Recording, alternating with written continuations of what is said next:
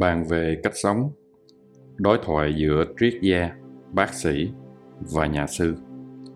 Christopher andre, alexandre julian matthew ricard. Thiên nga dịch, tái bản lần thứ hai.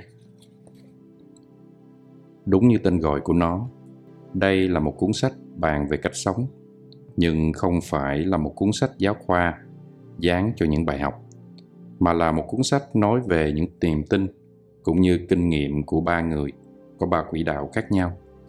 Triết gia, nhà sư và bác sĩ tâm thần. Ngồi lại bên nhau, họ sẽ suy ngẫm và bàn luận về những điều làm cho con người trở nên tốt đẹp. Từ đó đem lại cho độc giả một sự giao thoa quan điểm phong phú về những đề tài lớn lao, truy vấn mọi con người mỗi khi họ suy ngẫm về cách thức dẫn dắt đời mình christopher andre là một bác sĩ tâm thần tác giả cuốn looking at mindfulness nhìn vào chánh niệm và feeling and mood cảm giác và tâm trạng alexandre Jolian là một triết gia từng sống 17 năm trong một ngôi nhà dành cho người khuyết tật. Anh là tác giả cuốn In Rise of Witness, ngợi ca điểm yếu. Matthew Ricard là một nhà sư từng làm phiên dịch cho Đức Đạt Lai Lạt Ma. Ông là tác giả cuốn Happiness, bàn về hạnh phúc. Bàn về cách sống. Mục lục Lời tựa Dẫn nhập Chương 1 Những nguyện vọng sâu xa nhất của chúng tôi là gì? Chương 2 Bản ngã, bạn hay biệt Chương 3 Học cách sống với cảm xúc của mình. Chương 4 Nghệ thuật lắng nghe. Chương 5 Thân xác, đá nặng hay thần tượng. Chương 6 Về nguồn gốc của khổ. Chương 7 Nhất quán Một vấn đề về sự trung thực. Chương 8 Vị tha, ai cũng được nhờ. Chương 9 Trường phái đơn sơ. Chương 10 Cảm giác có lỗi và tha thứ. Chương 11 Tự do đích thực. Tôi có thể thoát khỏi cái gì? Chương 12 Thực hành hàng ngày của chúng tôi. Lời bạc. Bàn về cách sống. Đối thoại giữa triết gia, bác sĩ và nhà sư. Chương 5 Thân xác, đá nặng hay thần tượng? Alexandria để đúng mức dấn bước trên con đường tâm linh. Vấn đề là không được quên thân xác Trừ phi muốn đâm thẳng vào tường. Suy cho cùng Ta không phải cổ máy hay những vong hồn. Nhu cầu, xung động, ham muốn, đau đớn, thú vui cần xây dựng đời mình với mọi thứ này. Làm sao để không hại sức khỏe? Làm sao tránh căng thẳng? Những chứng nghiện và kiệt sức để can đảm có một nghệ thuật sống trả lời cho thân xác thiên hướng đích thực của nó. Trở thành một công cụ bình yên, phương tiện giác ngộ. Tỏ ra sao lãng trong phép vệ sinh đời sống, thì sớm muộn gì cũng thất bại. Dần dần, thân xác có thể trở thành một hòn đá cột chân, một trở ngại, một thần tượng, một gánh nặng. Làm sao dám có một sự cân bằng lành mạnh giữa đam mê, giằng co? Và nhất là làm sao để yêu quý thân xác mình, để dấn thân trong một khổ tu. Vấn đề là ở trong đó trọn vẹn, ở đó mà ca tụng cuộc đời ngụ trong thân.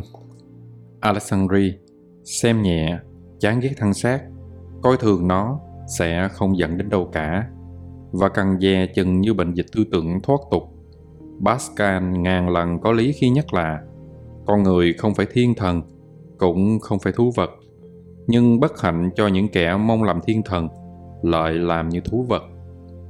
Theo tôi thấy, chối bỏ các nhu cầu của ta giả như đã giải quyết được dứt điểm vấn nạn những xung động, mâu thuẫn, tất sẽ thất bại. Theo một đời sống tâm linh dứt khoát, không phải là chạy trốn thân xác, mà trái lại là dám thể hiện, in sâu một sự sáng suốt trong đời sống hàng ngày làm sao bình yên đi tới nếu như ta mệt lử, mệt nhoài? Nếu ta hành hạ mình, còn cái nguy cơ tự cô lập trong đầu óc thì sao? Đoạn tuyệt với thân xác, những nhịp điệu của nó không ngó ngàng đến các quy luật trong bản tính ta, thì ta có nguy cơ lớn là tự hủy diệt. Một hôm, bạn tôi là thầy thuốc tâm thần christopher marsing cho tôi một công cụ quý báu, nhận ra khi mình cố sức rồi bằng mọi giá tránh việc đó. Từ đó khi tôi đi hết tốc lực, khi tôi làm mình kiệt lực, lời kêu gọi của anh ta làm tôi điềm đạm lại ngay. Cuối cùng tôi đã dám chậm lại một chút, nghỉ ngơi cần cả một nghệ thuật và tôi không chắc người cả đời đấu tranh biết cho mình một chút nghỉ ngơi, dù là ngắn ngủi. Tận dụng những thú vui không phải lúc nào cũng là đi khỏi mình. Thỉnh thoảng khi về nhà tôi nhìn lại những ánh đèn đỏ của các nhà thổ. Ở seoul có nhiều nơi như vậy.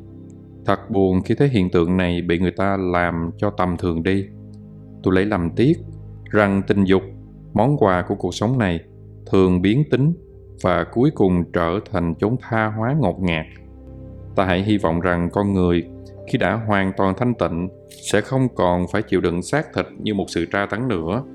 Trong khi chờ đến lúc đó để tránh xa vào việc phải kìm nén, tôi thấy cũng nên vạch ra một nghệ thuật sống, có tính đến những xung động, ham muốn.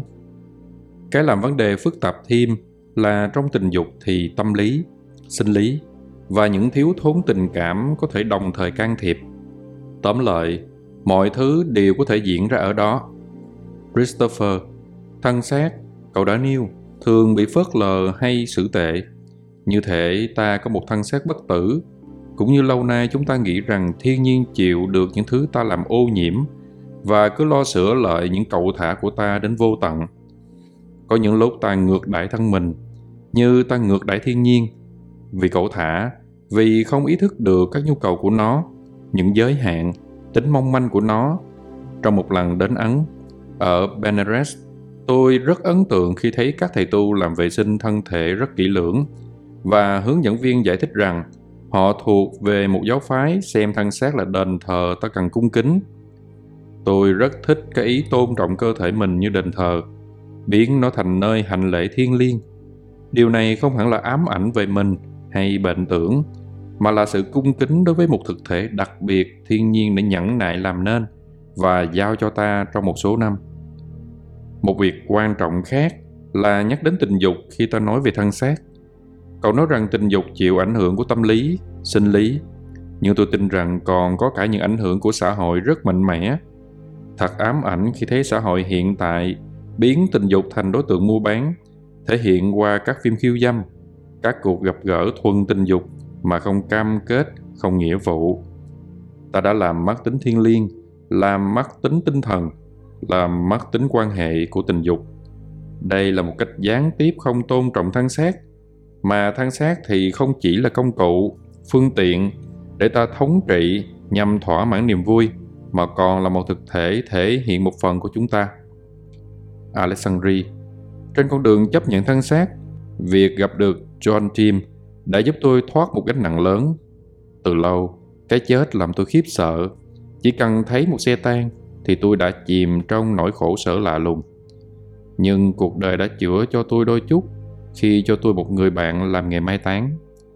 Hàng giờ trôi qua, tôi lắng nghe anh ta nói về nghề của mình. Dần dần, gần như bất giác, một sự tự tin lớn sinh ra, rồi tôi quyết định là một việc khó là theo anh ta đến chỗ làm vài ngày. Sự dịu dàng, niềm tin ở sự sống của anh ta đã gỡ bỏ cho tôi rất nhiều giày vò. Trong căn phòng lạnh ngắt, tôi thấy anh ta dịu dàng vô cùng, chăm sóc cho những đàn ông đàn bà, những ông bố, bà mẹ. Mới đầu tôi choáng váng thấy anh ta không đeo găng tay khi chăm sóc người chết. Lời anh ta đã cải hóa tôi. Người đàn bà này mới một giờ trước, còn ở trong vòng tay của chồng, của các con hay các cháu. Tại sao tôi phải đeo găng? Doa chim đã hé lộ cho tôi thấy. Ở nơi tôi ít ngờ nhất, lòng tốt của đời sống. Bỗng đầu tôi nhìn cái miệng chảy xệ này mà nghĩ đến lời dịu dàng bà đã nói. Giữa các quan tài, tôi hiểu rằng thân xác nắm giữ phép lạ. Tôi rời nhà xác với một niềm hy vọng bất ngờ trong tim. Cuối cùng tôi nhận ra rằng thân xác không phải hòn đá cột chân, nó là công cụ để giác ngộ. Và từ đây nhiệm vụ sẽ là dùng nó mà tôn vinh sự sống. Từ đó, lời kêu gọi đặt ra không được chần chừ, cần thực hành ngay. Joachim đã kể tôi nghe câu chuyện một cô phục vụ chết vì cơn đau tim ngay giữa lúc mang đồ ăn đến cho khách. Cái bắp bên của tồn tại chưa bao giờ hết làm tôi ngạc nhiên. Nó làm tôi sợ hãi, rồi lại kinh ngạc. Tôi mường tượng ra cô gái này sáng dậy đi làm. Chắc chắn không phút giây nào cô nghĩ hôm nay mình sẽ chết. Cuộc sống thật mong manh. Mỗi phút giây là một món quà mà phận sự của ta là biết quý trọng sâu xa. Ta hãy nhanh nhanh sửa mình và trở nên rộng lòng hơn thân xác giúp tôi thành bác sĩ. Christopher, trong tư cách bác sĩ, hiển nhiên tôi có mối quan hệ đặc biệt với thân xác. Nó nằm ở cốt lõi nghề chúng tôi. Năm đầu học y rất lý thuyết. Chúng tôi học hóa sinh, dễ phẫu học. Nhưng chúng tôi không tiếp xúc với xác thật. Tôi thật sự bước vào nghề y khi tôi vào phòng mổ trong năm 2. Trên cái bàn kẽm có một cái xác được bảo quản trong Phật môn. Khá là ấn tượng khi nhìn gương mặt và thực tập trên thân xác từng là một con người. Bốn sinh viên có một xác. Thời điểm này là một sự sàng lọc không thương tiếc. Một số đã ngắt ngay tại chỗ, rồi sau đó chuyển sang học luật, kể cả những sinh viên giỏi nhất khoa. Đây là một nghịch lý lớn, nhưng không có gì làm ta suy ngẫm về cuộc đời hơn một xác chết. Tôi nghĩ rằng tôi thành bác sĩ trong những khoảnh khắc đó, khi ở bên cạnh, khi thao tác, khi mổ xẻ các xác này Ngoài sự khéo léo chuyên môn ra, chuyện này làm nảy sinh trong tôi nhiều suy ngẫm về sự sống và cái chết. Có một chuyện nữa in dấu trong tôi. Tôi thuộc các thế hệ sinh viên sau cùng mà người ta hy sinh các con chó khi nghiên cứu về sinh lý học để cho chúng tôi thấy được các cơ cấu áp lực động mạch huyết áp hay tiêu hóa. Chúng bị nhốt lại và dành cho cái kết cục đáng buồn là làm vật thí nghiệm này. Một hôm, một con chó tội nghiệp chưa được tiêm đủ thuốc mê nên gần như còn tỉnh táo và cắt tiếng tru đau đớn. Chúng tôi phẫn nộ và bắt đầu phản đối. Chúng tôi nằm trong số những người đầu tiên cho là cần dừng các thí nghiệm này, rằng bài giảng là đủ rồi. Tôi còn nhớ vẻ mặt người trợ tá sinh lý học, ngạc nhiên vì chúng tôi không chịu nổi tiếng kêu của con chó. Tôi nghĩ rằng đối với ông ta, ông ta đã về cuối sự nghiệp đó là việc hàng ngày đã nhiều năm mà ông không còn để ý đến nữa. Trong ngành y, cuộc gặp gỡ với xác chết thường dữ dội. Tôi nhớ người bệnh đầu tiên mà tôi phụ trách khi tôi còn là sinh viên ngoại trú năm ba. Tôi còn như thấy lợi cơ sở tôi thực tập. Mặt trời mùa thu rực rỡ, căn phòng, vẻ mặt của ông này, một người đàn ông 35 tuổi, hút thuốc. Vừa bị cắt cụt một chân do bệnh burger một căn bệnh viêm động mạch trầm trọng liên quan đến thuốc lá. Tôi phát hiện ra rằng trong các xã hội chúng ta, ta dễ dàng che giấu mọi thực tại này. Trong các xã hội truyền thống, trẻ con thường được thấy thân xác đau đớn và xác chết hơn. Chúng ta, những đứa trẻ phương Tây, được bảo bọc quá mức. Thời kỳ tôi mới học y, thuyết hữu cơ thắng thế nghĩa là thân xác được xem như tổng số các cơ quan có tương tác mơ hồ với nhau. Nguyên tắc chuyên khoa, tim mạch, da liễu, thận, vân vân thể hiện y học dưới dạng các cơ quan biệt lập hơn là y học dưới dạng những con người tổng thể. Lối tiếp cận này cho phép có những tiến bộ to lớn, nhưng nó cũng cho thấy những hạn chế. Ngày nay, chúng ta đang nghĩ đến thân xác như một thực thể tinh vi, phức tạp và thông minh. Ở đó, mọi cơ quan ảnh hưởng đến nhau và trò chuyện với nhau. Có các khả năng tự phục hồi và đôi khi tự lành mà ta cần tôn trọng. Tôi quay trở lại với so sánh giữa thân xác và thiên nhiên. Vì ta thấy thiên nhiên cũng là một tập hợp thông minh, ta cần quan sát và tôn trọng thay vì thống trị và ngược đãi. Đó là một toàn thể có sự tương tác chặt chẽ. Ta vừa tác động lên một cơ quan thì toàn thể còn lại bị đảo lộn theo một quá trình tương tự, người ta hoàn toàn không quan tâm đến thân xác khi tôi bắt đầu trong ngành tâm thần học. Bệnh nhân thường được xem chỉ là khối tinh thần thuần túy mà ta cho nằm trên trường kỷ. Phân tâm học, môn học nổi trội vào thời đó, là môn học trí tuệ dựa trên khái niệm, từ ngữ. Về sau, khi chính mình làm việc với các cảm xúc, thứ mà ở đại học họ gần như không nói gì với chúng tôi.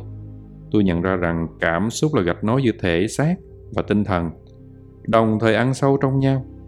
Ngày nay, tất cả những ai làm trong lĩnh vực tâm lý cuối cùng cũng đã hiểu rằng thân xác không chỉ là một công cụ hay tổng số cơ quan ta cần làm im tiếng để khỏi phiền hà, mà là cánh cửa mở vào tâm trí ta, một thực thể phức hợp, thông minh và phải chăm sóc nó bằng các phương pháp khác nhau như thiền, dinh dưỡng, rèn luyện thân thể.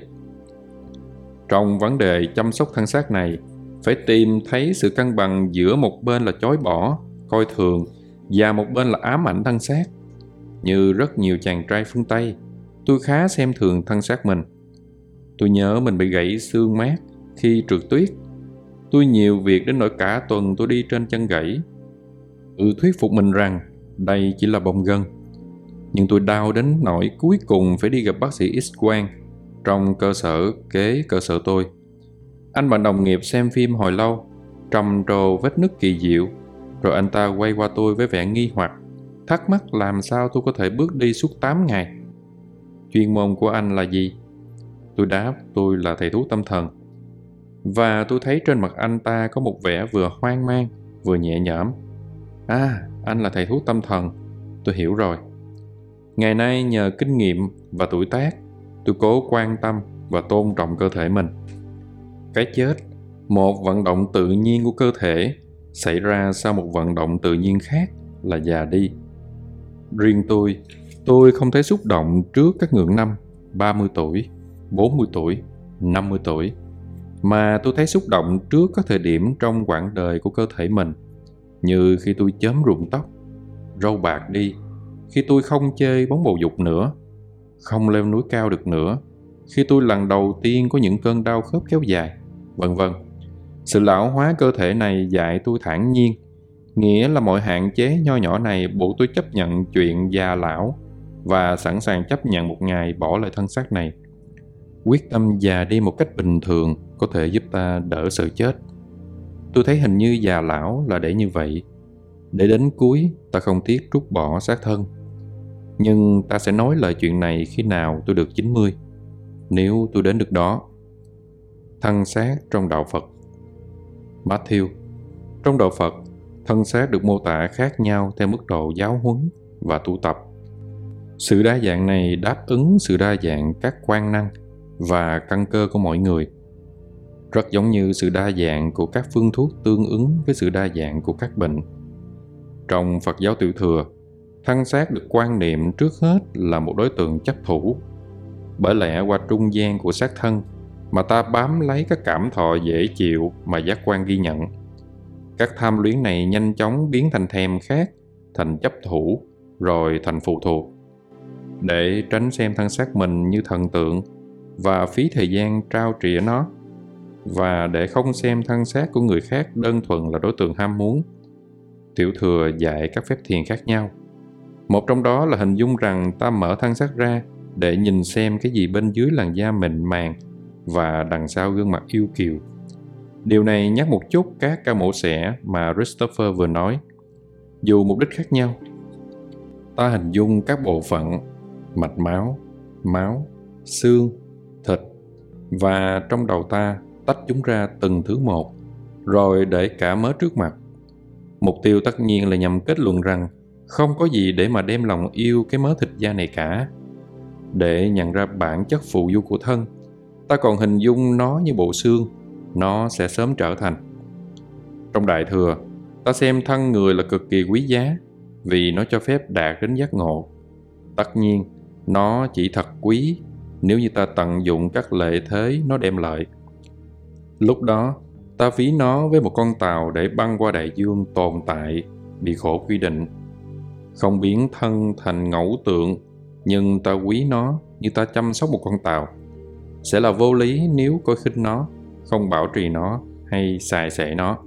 Cuối cùng trong Kim Cương Thừa hay Varayana, ta đồng nhất thân với một bậc vị siêu hình quyên thâm tượng trưng cho các phẩm chất giác ngộ, trí tuệ, từ bi, hành động vị tha, vân vân như các thầy tu Ấn mà anh vừa nhắc, Christopher. Kim Cương Thừa thỉnh thoảng cũng xem thân là một mạng Đà La, là chỗ cho rất nhiều bậc vị đại diện cho các phẩm chất tinh thần này. Vấn đề ở đây không phải là tự xây một siêu ngã, mà ngược lại mới đúng. Bậc vị trí tuệ mà ta tự đồng hóa không có thực chất gì hơn một cầu vòng. Đây chỉ là một phương tiện thiện xảo mà mục đích là giảm bớt cái chấp trước quen thuộc của ta và một bản ngã và hình thể thô kệch. Từ đó cho phép Phật tính bên trong chúng ta phát lộ. Còn về dục tình, đó là biểu hiện tình thương của một ham muốn sinh học như đói và khát. Nó đánh thức trong ta những cảm xúc rất mãnh liệt vì nó bao hàm mọi cảm giác cùng lúc ở người chưa đạt đến một mức độ tự tại nhất định.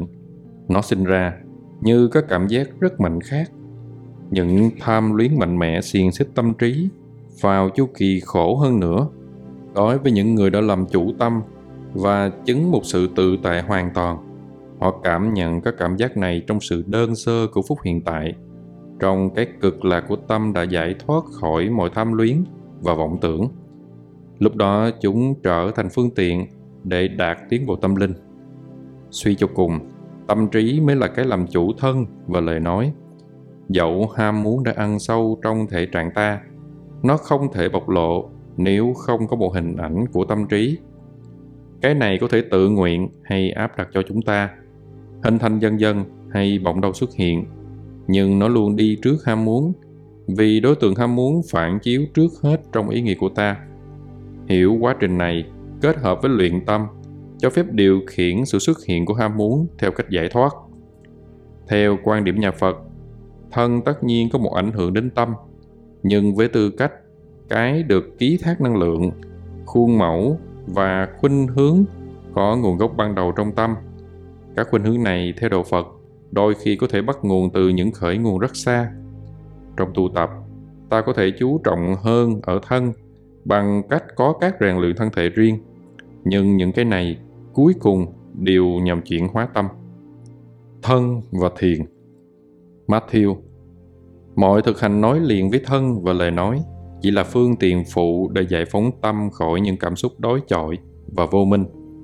Về lời nói, chữ tiếng phạn, mantra, chính xác có nghĩa là cái hộ tâm. Nó bảo vệ tâm trí khỏi những ý nghĩ lan man và trạng thái tinh thần cứ kéo dài vọng tâm cùng khổ đau. Còn về thân, tư thế chẳng hạn, chắc chắn có một ảnh hưởng đối với trạng thái tinh thần của ta nếu ta thiền trong tư thế quá thoải mái, ta có nguy cơ ngủ mê. Ngược lại với tư thế quá căng thẳng, ta khiến cho tinh thần rối loạn. Cần tìm một điểm trung dung, khi ta thấy khó ngồi kiết già, ta có thể ngồi thiền trên ghế hay gối dừa kê cao, hay ngay cả nằm, như Alexandri thường làm, để không bị đau. Cần tránh để thân ngã sang phải hay trái, ra trước hay ra sau.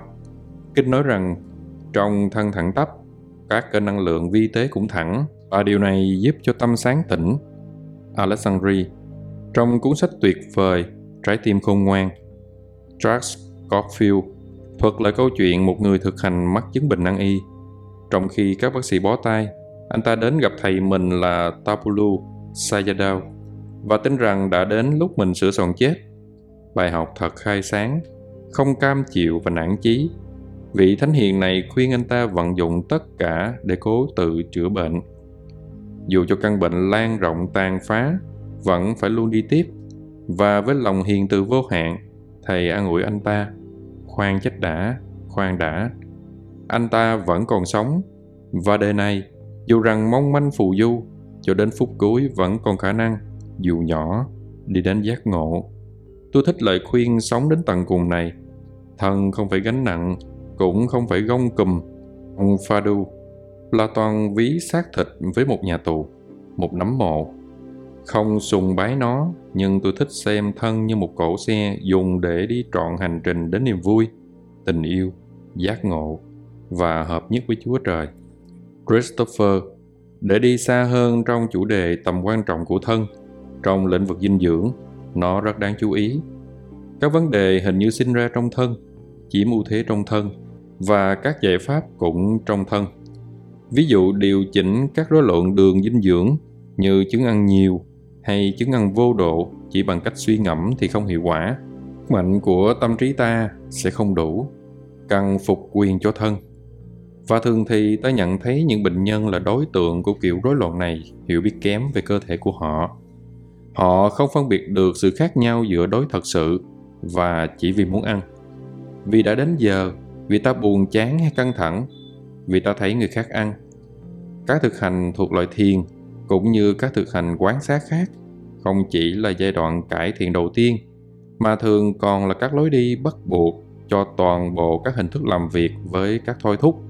Ví dụ làm tôi xúc động nhất là thiền về lòng nhân ái và các phép thiền tập trung vào lòng từ bi. Trong đó ta dành thời gian kết hợp hít thở với các tâm ý nhân ái ta chứng niệm cách mà các tình cảm này in sâu trong ta, trong mọi phần thân xác ta. Dần dà, ta đạt đến trạng thái thấu hiểu, sáng tỏ, lắng dịu. Nội lực nối liền với các tâm ý nhân ái này.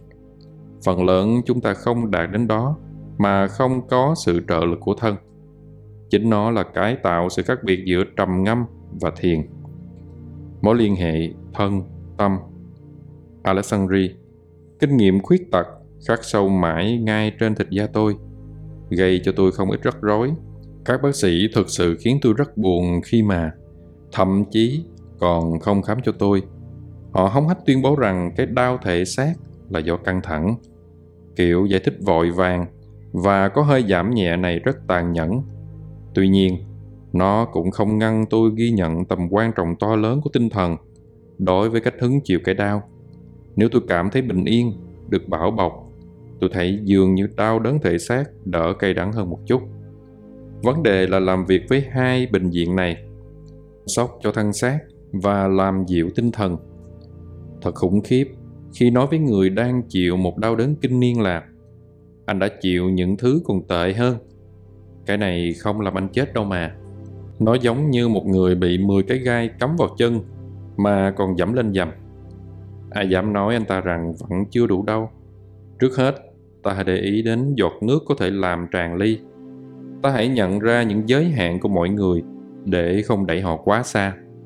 Nếu ta lơ là thân xác, chúng ta sớm hay muộn cũng sẽ phải trả giá. Chỉ cần một lần nhức răng hay một cơn mệt mỏi là tôi thấy cái mong manh bên trong lòng kiên nhẫn của mình, tình yêu của mình. Do vậy mà điều quan trọng là lắng nghe và tôn trọng tiết điệu tự nhiên của xác thân. Còn về bài tập của anh anh matthew, tôi không chắc là khi ham muốn đạt đến cực điểm, việc mường tượng ra ruột và xương của người con gái cuốn hút tôi có làm con thú lắng dịu được hay không? Matthew, chuyện này không làm được trong vài giây. Cần làm quen với bài tập này cho đến khi mà tự động, ta tự hỏi làm sao lại gắn bó với thân xác này, hay thân xác kia như vậy được? Ta cũng có thể làm tiếp khảo sát này đến tận mức độ nguyên tử và tự nhủ, suy cho cùng, ta không thể gắn bó với các hạt vi phân. Nhưng đây chỉ là một phương pháp trong nhiều phương pháp khác. Chẳng hạn, người ta sẽ thấy hiệu quả hơn và sâu hơn nếu tập làm chủ các cảm xúc khi chúng xảy đến, theo cách tôi đã đề cập. Còn về mối quan hệ giữa thân và tâm, khoảng 30 năm trước cộng đồng khoa học cho là hoàn toàn ngông cuồng khi xem xét ảnh hưởng lớn của các sự kiện tinh thần đối với thân thiền được xem như một thực hành lạ mà Mata Hippie xây thuốc du nhập từ phương Đông về. Mọi chuyện đã thay đổi nhiều kể từ đó. Nhờ các nỗ lực của John Kabat-Zinn, kỹ thuật giảm căng thẳng bằng chánh niệm MBSR, giờ đây được dùng trong hàng trăm bệnh viện trên thế giới. Trên bệnh viện nghiên cứu, 20 năm trước ta chỉ thấy khoảng một chục ấn bản thường niên về các tác dụng của thiền. Còn đến thời chúng ta, người ta xuất bản mỗi năm 400 đến 500 công trình về đề tài này trong các tạp chí khoa học nghiêm túc. Khi hiểu tác động của các trạng thái tinh thần đối với thân, ta hiểu rõ hơn tác dụng của giả dược. Một khái niệm cần lấy lại hình ảnh. Thường thì mọi người có ấn tượng đó là một cái bẫy hay mồi nhữ. Anh khỏe hơn rồi hả? Ha ha, anh có biết là không có gì trong mấy viên tròn tròn anh vừa uống không? Thực tế ra tác dụng của giả dược với 15 đến 40% kết quả tích cực tùy theo bệnh được điều trị, lại càng cho thấy ảnh hưởng của tâm đối với thân. Khi ta nói với người sẽ khá hơn sau khi bị cho uống một thứ bột trắng, đó là một tác dụng giả dược. Họ thường bực tức và xem anh như nhà khoa học thiển cận. Nhưng còn gì cao quý hơn ảnh hưởng của tâm đối với thân? Không cần chứng minh tầm quan trọng của việc uống mấy viên thuốc nhỏ không có hoạt tính. Tại sao không làm việc trực tiếp với tâm ta để cải thiện các tác động đó đối với thân ta? Tôi thấy như chuyện này trực tiếp hơn và thông minh hơn. Dù mọi người rất thích ta cho họ một pha trộn cây long đỡm Himalaya với bột hồng ngọc, thiền là giả dược cao quý nhất. Còn nữa, các công trình của Bauerman cho thấy rằng mối quan hệ thân tâm hoạt động theo hai chiều. Chuyên gia tài ba về cảm xúc và vẻ mặt này đã phát hiện ra rằng chừng 50 cơ mặt bao hàm trong các vẻ mặt khác nhau có liên quan đến niềm vui, ngạc nhiên, sợ hãi, vân vân. Nói chung, khi ta có một cảm xúc nào đó, một tập hợp cơ sẽ hoạt động. Nhưng cái này cũng đúng trong chiều khác nhau. Bao đã yêu cầu một nhóm người thí nghiệm kích hoạt dần dần một số cơ mặt như nhướng mày, trố mắt, biểu môi, vân vân mà không cho họ biết cái này tương ứng với cảm xúc nào. Rồi ông hỏi họ cảm thấy gì. Điều lý thú là họ gần như luôn cảm nhận được cảm giác mà bình thường có liên hệ với các cơ được kích thích. Do vậy, chỉ tạo một vẻ mặt là cũng đủ để nhen nhớ một trạng thái tinh thần cụ thể. Kết lại, tôi muốn được nhắc đến khái niệm ý thức hiện thân của nhà khoa học thần kinh Francisco Varela, một trong những nhà sáng lập viện tâm và đời mà tôi tham gia. Anh giải thích rằng ý thức bộc lộ trọn vẹn khi nó gắn liền với một cơ thể hòa nhập trong môi trường vật chất và xã hội. Một bộ óc nằm trong hũ thì sẽ không đủ sức hiểu thế giới. Christopher, cái này luôn lạ lùng. Các câu chuyện về giải dược này, Matthew, anh hết sức có lý khi nhấn mạnh cái khuynh hướng liên tưởng giải dược với một cái bẫy hay mồi nhữ. Trong khi đây là những quyền năng của tâm, rất đơn giản, khi tâm ta bắt tay vào phục vụ thân, lẫn nghe thân, chuyện này có thể có những hiệu quả đáng kể. Và các nghiên cứu thì có vô số, liên quan đến các phản liên thân tâm. Ta cũng có rất nhiều nghiên cứu về nụ cười, chẳng hạn. Khi cười, với điều kiện lúc đó không có lý do để khóc. Với điều kiện cuộc đời ta bình thường, ta cải thiện nhẹ nhàng tâm trạng. Vì những lý do như Paul Ekman chỉ ra, có một sự hòa hợp hoàn toàn giữa thân và tâm. Nó hoạt động theo hai chiều. Một bộ não hạnh phúc sẽ gợi lên được một gương mặt tươi vui và một gương mặt tươi cười cũng tạo điều kiện cho các cảm xúc tích cực.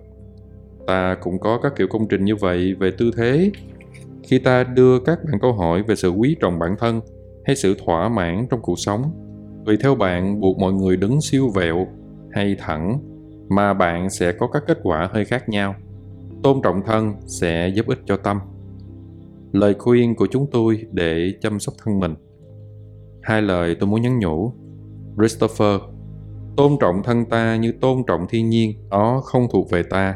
Không chỉ một mình ta, cũng như thiên nhiên. Ta là người ở trò trần gian, cũng rất giống như ta là người ở trò trong thân. Thân ta sẽ bị lấy lợi vì thiên nhiên vẫn còn khi ta không còn đó nữa. Tôi thích câu này của Nietzsche. Tôi có một lời muốn nói với những ai coi thường thân xác. Tôi mong họ không học cái mới hay dạy cái mới, mà chỉ đơn giản là nói lời tạm biệt với thân xác họ, tức là hãy cứ ngu ngốc. Hãy chấp nhận và yêu thương chuyện già đi, xem nó như một sự trợ giúp để ta không quyến liếng với thân, như phương tiện để ta chuẩn bị lìa bỏ nó. Không hối tiếc hết sức dịu dàng, như cái gì đó cho ta mượn tạm thời và nó lại được tái chế cho các thế hệ tương lai. Chăm sóc thân mình mà không sùng bái Alexandri Làm theo Thánh François de Sales, Ngài khuyên chăm sóc cho thân là để tâm hồn được vui trong đó và xem thân ta như một đứa trẻ được giao phó cho ta. Xem thân ta như một tòa nhà cho ta mượn, trong đó, chúng ta là những người ở trọ vui sướng. Ta có phận sự giữ gìn nó hàng ngày. Ta có thể dành vài phút trong ngày để dọn dẹp các xó xỉnh và nghe các tín hiệu báo trước cho cạn kiệt như mệt mỏi, căng thẳng, kiệt sức, vân vân. Tóm lại, cái ngược lại với niềm vui. Để sử dụng tốt thân xác, matthew, khi thân khỏe mạnh, tôn trọng nó mà không gắn bó quá mức dùng nó làm cái năng đỡ để tiến đến hiểu biết và tự tại bên trong. Hay như công cụ để ta phát triển và đóng góp vào lợi lạc cho người khác. Khi thân đau ốm, thay vì ủ ê tuyệt vọng, biến cái xui này thành dịp chuyển hóa và lớn mạnh trong khi vượt qua trở ngại bệnh tật.